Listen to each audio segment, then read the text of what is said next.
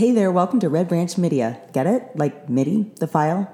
Or whatever. Anyway, Red Branch Media is designed to bring you bite sized leadership, workforce, and marketing nuggets, life lessons from a B2B agency. We're here to tell you how to break into the business, how to navigate social media, and to the real way our agency gets so much work done. No matter what question you have about B2B marketing or building a business, we're here to help. So sit back, settle in, and get ready. Got five minutes? Get educated. Engaged employees are happy employees, someone recently had the misfortune of saying in front of me at a meeting. Why does this seemingly harmless statement make my ears ring and my mouth twitch?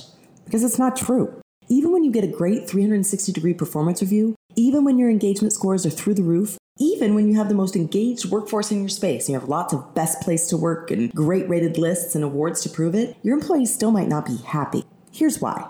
First, it's a false equivalency. People think that because disengaged employees, there are over 70 million in the US alone, are unhappy, and frankly cost the workforce a great deal of money, the ones who are engaged, by default, are happy. Not only is this bad science, it's just lazy thinking.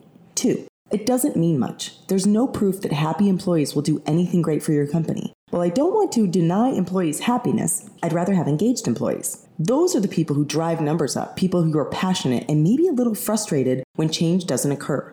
Three, it's not the point. Engaged employees are far more likely to become disengaged if employers only think about making them happy. Instead of offering additional educational opportunities, for example, employers might focus on increasing bonuses, thinking that a happy employee is an engaged employee. To an engaged employee, this might be a nice one time bump in pay. But it won't compensate for their investment to the organization in the way removing obstacles from their pet project just might. 4. Unforeseen consequences exist. Happy employees may be completely disengaged from the organization. Some people are very motivated by security and unemployment.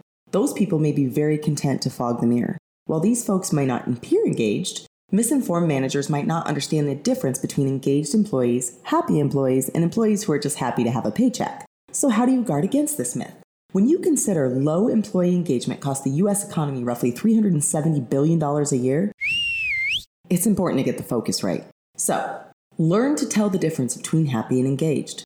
Your most engaged employees might irritate you a little bit. They may propose wild ideas, get frustrated when projects are derailed, and volunteer for absolutely everything. They may rarely seem super happy because they are busy pushing the envelope.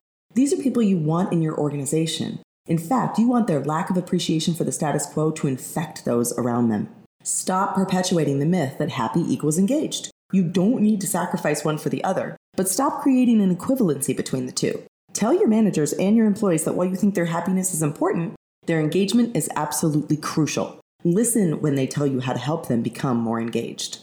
Stop trying to compete. The qualities that make each workforce engaged are going to be totally unique. Zappos has worked hard to create a distinct and engaged workforce. You know what else leader Tony Hsieh has done? He's tried to revitalize the downtown Las Vegas area. His stamp is on that project as much as it is on the way he structured the Zappos workforce. Importing programs from some other industry or business will not make your employees happy or engaged.